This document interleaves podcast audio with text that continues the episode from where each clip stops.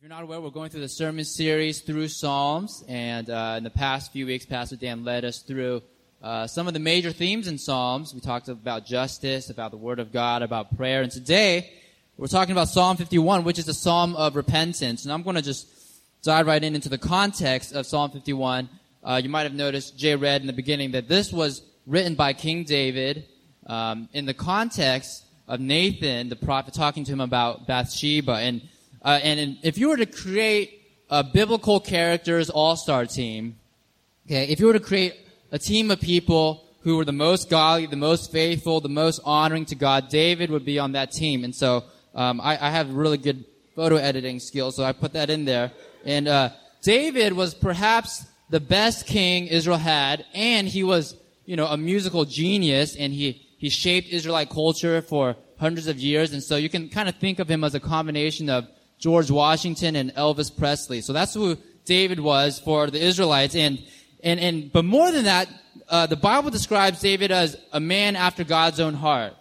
And, and I think more than that was probably the most important thing about him. He had this relationship with God that reached this level that very few people ever experienced. And that's who David was. But at the peak of his greatness, we have this story of David and Bathsheba.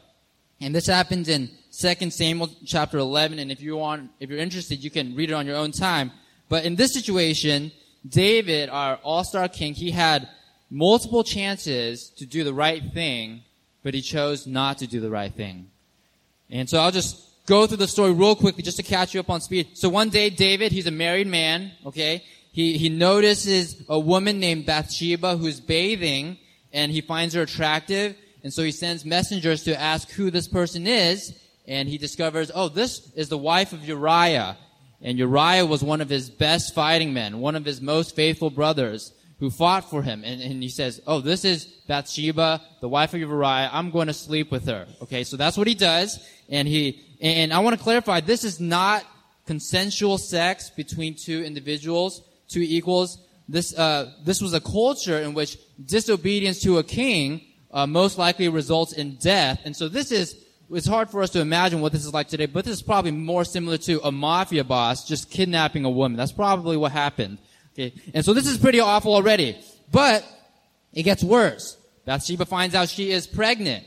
And so David, he says, I gotta get rid of her husband then. So he tells his general, put Uriah on the front lines and make sure he dies fighting. Make sure he dies fighting. And so David has one of his most loyal men killed off and he covers it up as a heroic act because he didn't want to find he didn't want Uriah to find out that he had impregnated his wife. And so David, he basically he broke half the Ten Commandments just right there. And if you were to hear about somebody today, a politician, somebody today doing something like that, that would I mean that would be pretty messed up. And and, and so in Second Samuel chapter twelve, God sends Nathan the prophet to David, and he delivers one of the harshest rebukes in the Bible, and David is caught red-handed. Have you been there before? Being caught red-handed. What do you do when you are caught red-handed? When people discover, when people find out you've done something that you know that you shouldn't do? You know, sometimes we make up excuses to justify ourselves. Sometimes we blame other people. Sometimes we just pretend like it never happened. We just distract ourselves, move on to the next thing just to get this feeling of guilt out of our minds. But what does David do when he gets caught red-handed? He writes Psalm 51. That's what he does when he gets caught red-handed. In response to being caught, David writes the Psalm of repentance. And I think this is very important for us because through this Psalm, David teaches us how to repent. And God made sure to include this Psalm in the Bible so that when we sin, when we make, make mistakes, when we cross lines we know we shouldn't have crossed, we can learn from this Psalm and we can experience biblical repentance as well. And so I'm thankful that stories like this are in the Bible because, because we recognize that there are a lot of people who try hard to follow God and they fall flat on their face. Right? It, it teaches something very important and, and, and that's this. You might be able to tell if someone's a Christian, you know, if someone's following God by how frequently they sin, right? That's, that you can say that. But I would suggest that it's probably, it's a better way to tell if someone's a Christian by looking at how often someone repents looking at how often someone repents. Because many people they have it wrapped in their minds i gotta be a good christian and being a good christian means i gotta do the right things and so i'm gonna try my hardest to do all the right things. I'm gonna try my hardest to fight all these sins. And i would say that's good. I would say that's really good. But if all of your energy is focused on that on not sinning i think you're fundamentally misunderstanding christianity. That might be the way other religions work trying hard not to sin but that's fundamentally not the way Christianity works. In Christianity, it's not primarily about the frequency, the frequency of our sin, but the frequency of our repentance. It's about what we do after we sin. We are going to mess up. The reality is we're all going to mess up. And maybe some of you today, you're already thinking, I just messed up this morning. I did something horrible this morning, or I did something horrible last night. We might be going through things like that. So we are going to mess up. But what matters is in the aftermath of our mess up, in the aftermath of our sin, what will we do? Will we or will we not pursue biblical repentance? That's what matters. That's the main question. And so what does biblical repentance look like?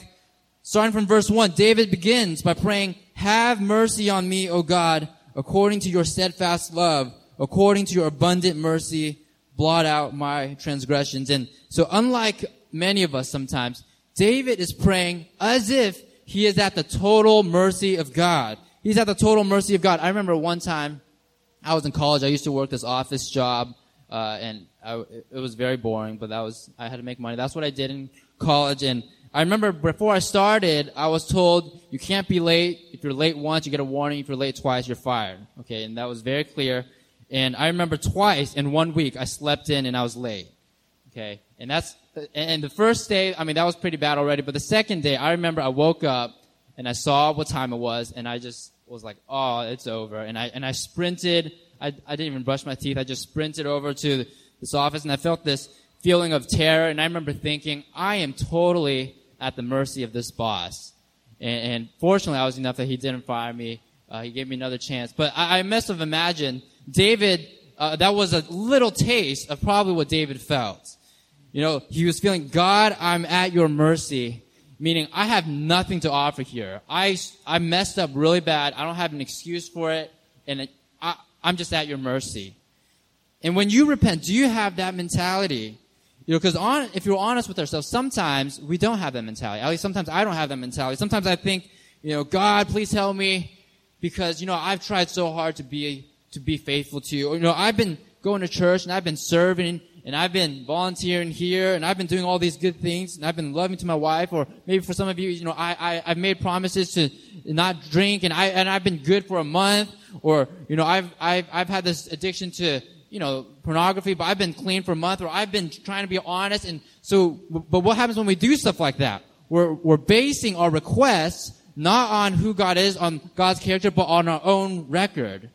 And, and, or similarly, maybe we haven't been good. We try to make deals with God. We might say something like, God, please help me. If you do help me, then I will be a good person. If you do help me, then I will be faithful and going to church. Or then I'll be faithful and stop drinking. Or then I'll be honest. Or, but whatever it is, whatever the case, okay, wh- whether we're talking about our past record or our promises about what we will do in the future, what are we doing? We're, we're pointing to ourselves as the basis of our request. We're relying on our own records, our own character, our own promises, and we're saying, God, if I just do this and this and this and this, then you gotta give me this.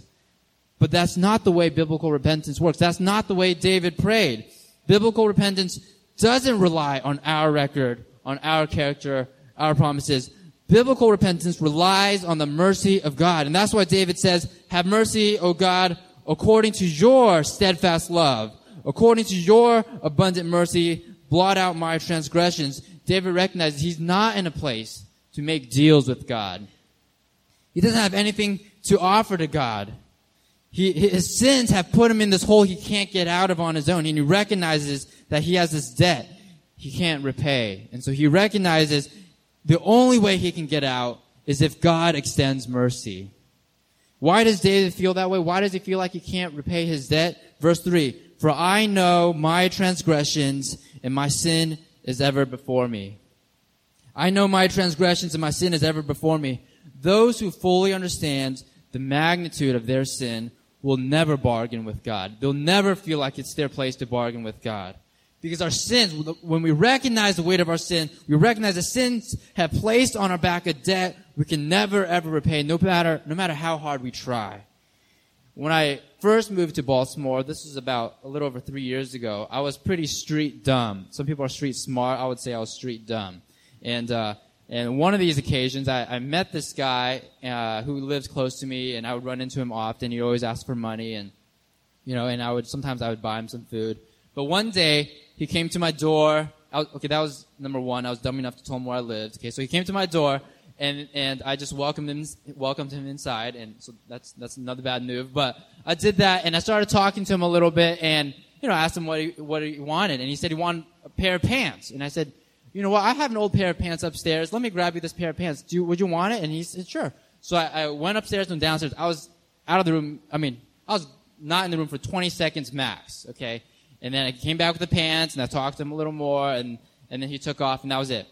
And then a few hours later, my housemate was like, Hey, have you seen my laptop? And I was like, Oh no, I haven't seen it. And then I went back to my room and I, and I went, Oh my goodness, this guy must have stolen the laptop. And I checked and, and I remember he had this black bag and I was out of the room for 20 seconds, but, and I just remember feeling so horrible that this guy stole the laptop. And, and I talked to this guy who worked out this deal and I, cause I felt so bad. I paid him for some of the laptop and all the laptop because he, he said it wasn't my, but that's what happened. Okay. And, and I remember we called the cops and the, the, the, cops came and we explained what happened and, and the cops learned who it was and he's like, oh yeah, I know this guy. You know, he's always doing stuff like that. And, and, and uh, most likely this laptop is already in a pawn shop and he's probably getting high somewhere.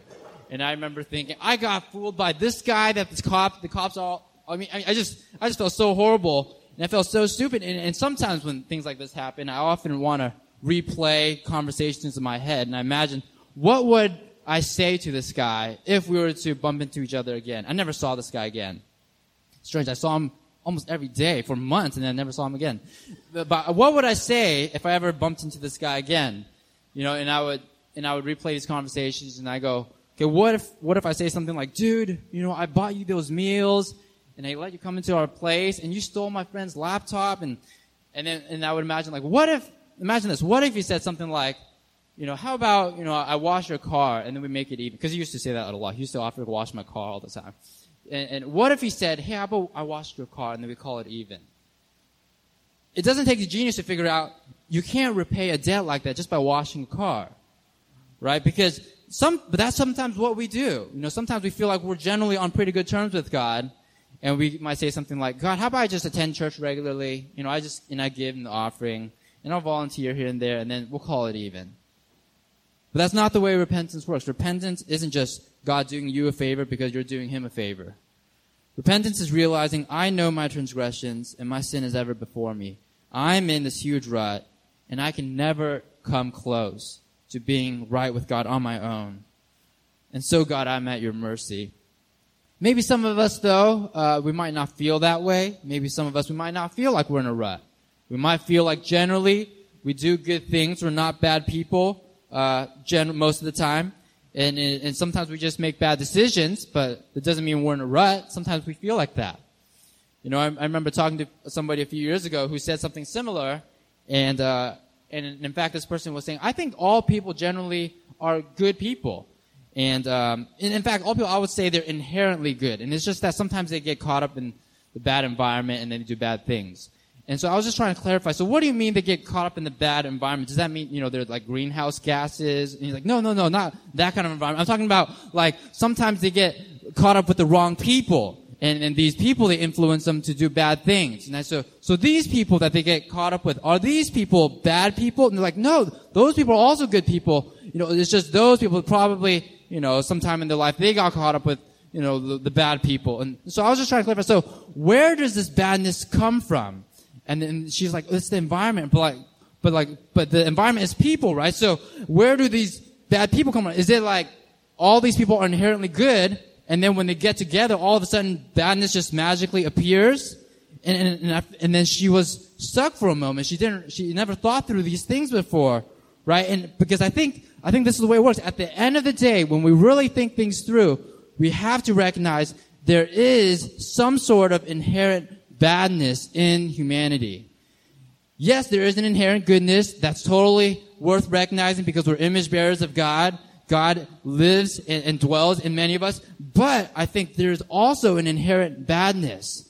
And that's why bad things happen because we have to come to grips with the fact that God created the world good, but today the world is not good. So how did that happen? And we have to recognize there is an evil that has occurred, that has existed, that has in every human heart.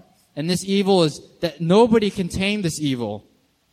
And that's why David writes in verse 5, Behold, I was brought forth in iniquity, and in sin did my mother conceive me. In other words, he's saying, the sin that I have, the sin, the sin I'm committed, is part of me. It's part of me. The sin is ever before me. It's always with me. I can't blame other people for it. I didn't learn this from my parents or from my friends. The sin, I had the sin the day I was conceived. The sin is nobody else but mine. And, and I think in order to experience biblical repentance, we have to reach that realization. We have to reach that realization. This sin is mine. I've sinned not just because I was in a bad environment. I sinned because I've had a bad heart. Or I've sinned, I, I, I've, it's not just I've done some bad things, it's I actually am bad. And, and not in the Michael Jackson bad, just bad, morally bad. Some ideas, you know, such ideas, sometimes they run against, um, the way our culture thinks. You know, many people in our culture, we don't like to think that way. We don't like to think that we're bad. We like to think we're inherently good and we're just victims of evil. and that's why we make mistakes. And, and, and we like to say, it's not the bad things you do that define you, it's the good things that you do that define you. And I want to affirm, yes, I think there's a part of that that is very true. But I think it's also missing something that's very important. Although we're victims of evil, we're also perpetrators of evil. That also happens. And I think many in our culture, we, refuse to recognize that side of the, that side of the story because uh, uh, we, we're afraid of what that means. We're afraid of the implications of what it means, and we also don't know how to deal with that. We're also we're afraid, and we're, we do not know what to do, how, how to deal with this idea that human beings are fundamentally broken and sinful. We don't have an ultimate solution for sin. And so for many people, because they don't have an ultimate solution for sin, they, they choose to deny sin, to ignore sin, to minimize sin. But we as Christians, we know there's an ultimate solution for sin. We know that this, this inherent badness inside of us has a solution. And that's why we gotta talk about it. And what is that solution? What is the solution to this universal problem of human hearts permeated with sin? The solution is Jesus. And the solution is God granting us new hearts. And so throughout the psalm, there's this repeated imagery of this idea of God granting us new hearts. Firstly, there's this imagery of complete washing and cleansing. And notice it's God, not us, doing all this washing and cleansing. For example, verse 2, wash me thoroughly from my iniquity and cleanse me from my sin. In verse 7, purge me with hyssop and if you don't know, hyssop is an herb that's used for ceremonial, medicinal purposes. Uh, purge me with hyssop and I shall be clean. Wash me and I shall be whiter than snow. And there's this imagery also of having this fresh, clean slate. Uh, uh, David writes in verse 9, hide your face from my sins and blot out all my iniquities. Give me a clean slate, right? Verse 10, create in me a clean heart, O God, and renew a right spirit within me. And this word create, I want to camp on for a little bit because this is pretty fascinating. The Hebrew word for this has a connotation of creating something out of nothing. And it's, it's not God rearranging something or altering something like in, in, uh, in Genesis when God formed man out of the dust. That's one word you, that's one creation word, but that's not that word. This is creating something out of nothing. And this is the word used in Genesis 1 1 where it says, in the beginning God created the heavens and the earth. It's that kind of creation. In other words, G- David is saying, I have this heart. He, I mean, he's not saying, I have this heart, please make some changes to it. He is saying, I have this heart and it is a lost cause. God, create for me a completely new, different, clean heart. That's what David is saying. He's not saying alter my heart, make some improvements here or there. He's saying, give me a totally new heart. And so biblical repentance is not a self-improvement program. It's a self-denial program where you choose to abandon your old heart and you take on a totally new heart. You choose to abandon your old identity and you take on a totally new identity. You're not just adding a few things here and there to your life. You're starting all over. the the first car that I bought was a '98 Volvo station wagon. I bought it in college. It had 170,000 miles, and uh, and literally some parts were kept together by chewing gum. That's what the car was. And but I was so proud of myself because I got a good deal out of it. And and but but the thing was, every few months I had this huge car repair bill. And, and in the beginning, it wasn't that big of a deal, but I realized I was getting these almost every few months, and I would always justify myself uh, because I was saying, "But I got a good deal on this car, so it's okay." But one day, as you know, smoke was coming out of the hood of the car, I realized I had to scrap this car. I had to get a totally new car. I can't just keep putting money in this thing. I, I'm going to drive this to the ground one day, and I'm going to lose my car anyways. I need to get a new car and altogether. And I think that's what biblical repentance is like. It's like getting a new car altogether. It's like, it's saying, God, for so long, I've done it this way, but it's not working. These repair bills, these spiritual, emotional repair bills, it's, it's, un, it's unmanageable. My heart is too immersed in sin. I can't just make a few adjustments here, a few adjustments there. I need for you to create in me a new heart, one that is clean and pure and faithful. And maybe that's where you're at. Or maybe you experienced stuff like that before. Maybe you've experienced feeling stuck. Maybe you're going through that right now. Maybe you're feeling like you've been trying so hard to change and you just can't. You just hit this wall. And uh, you can prob- you probably know your own issue. Maybe it's drinking, maybe it's substances, or maybe it's something that socially it might not seem as bad. Maybe it's yelling at your kids. Maybe it's viewing pornography. Maybe it's being lazy. Maybe it's being self-righteous. Maybe it's being judgmental. Maybe it's being overly anxious. There are these things about you that you've tried so hard to change and you said, I don't want to be like this, but I keep hitting this wall. I can't change this part of myself. And you're wondering, can I ever change? And I feel like that sometimes as well. Sometimes I don't know if I can change. And uh, a few years ago, I had this conversation with VK. We had this big fight. VK is my wife, and we had this big fight. And I remember thinking that too. In the aftermath of this fight, we're talking things over, and I just felt so rejected, so stuck in these sinful habits. I felt so defeated, so disoriented.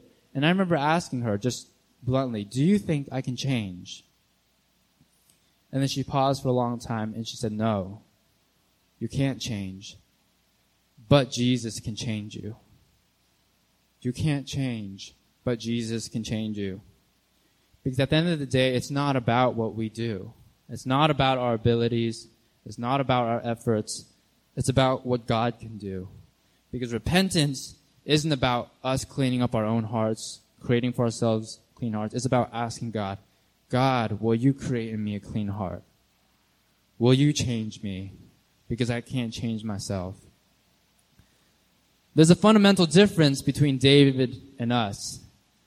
And that is that David didn't know the full story of the gospel. David was praying that God would give him a clean heart, that God would change him, but he didn't really know, he didn't fully know how God was going to do that. How is it that God was going to just forgive David for adultery and murder like that? How can God give David a clean heart after all of that? But we know how. Because think about this. Why in the world would God grant our requests when we sinned over and over and over? And we ask God, can you forgive me? Can you give me a clean heart? Can you wash me white as snow? Can you blot out my iniquities? On what basis can we trust that God will do all those things? Our basis is Jesus. We have confidence that God will fulfill his promises because of Jesus.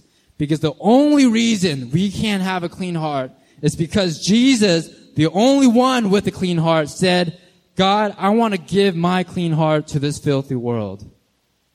The only reason we can be white as snow is because Jesus, while choosing to shed his blood on the cross, said, God, will you take this blood that I'm shedding and wash these hearts white as snow?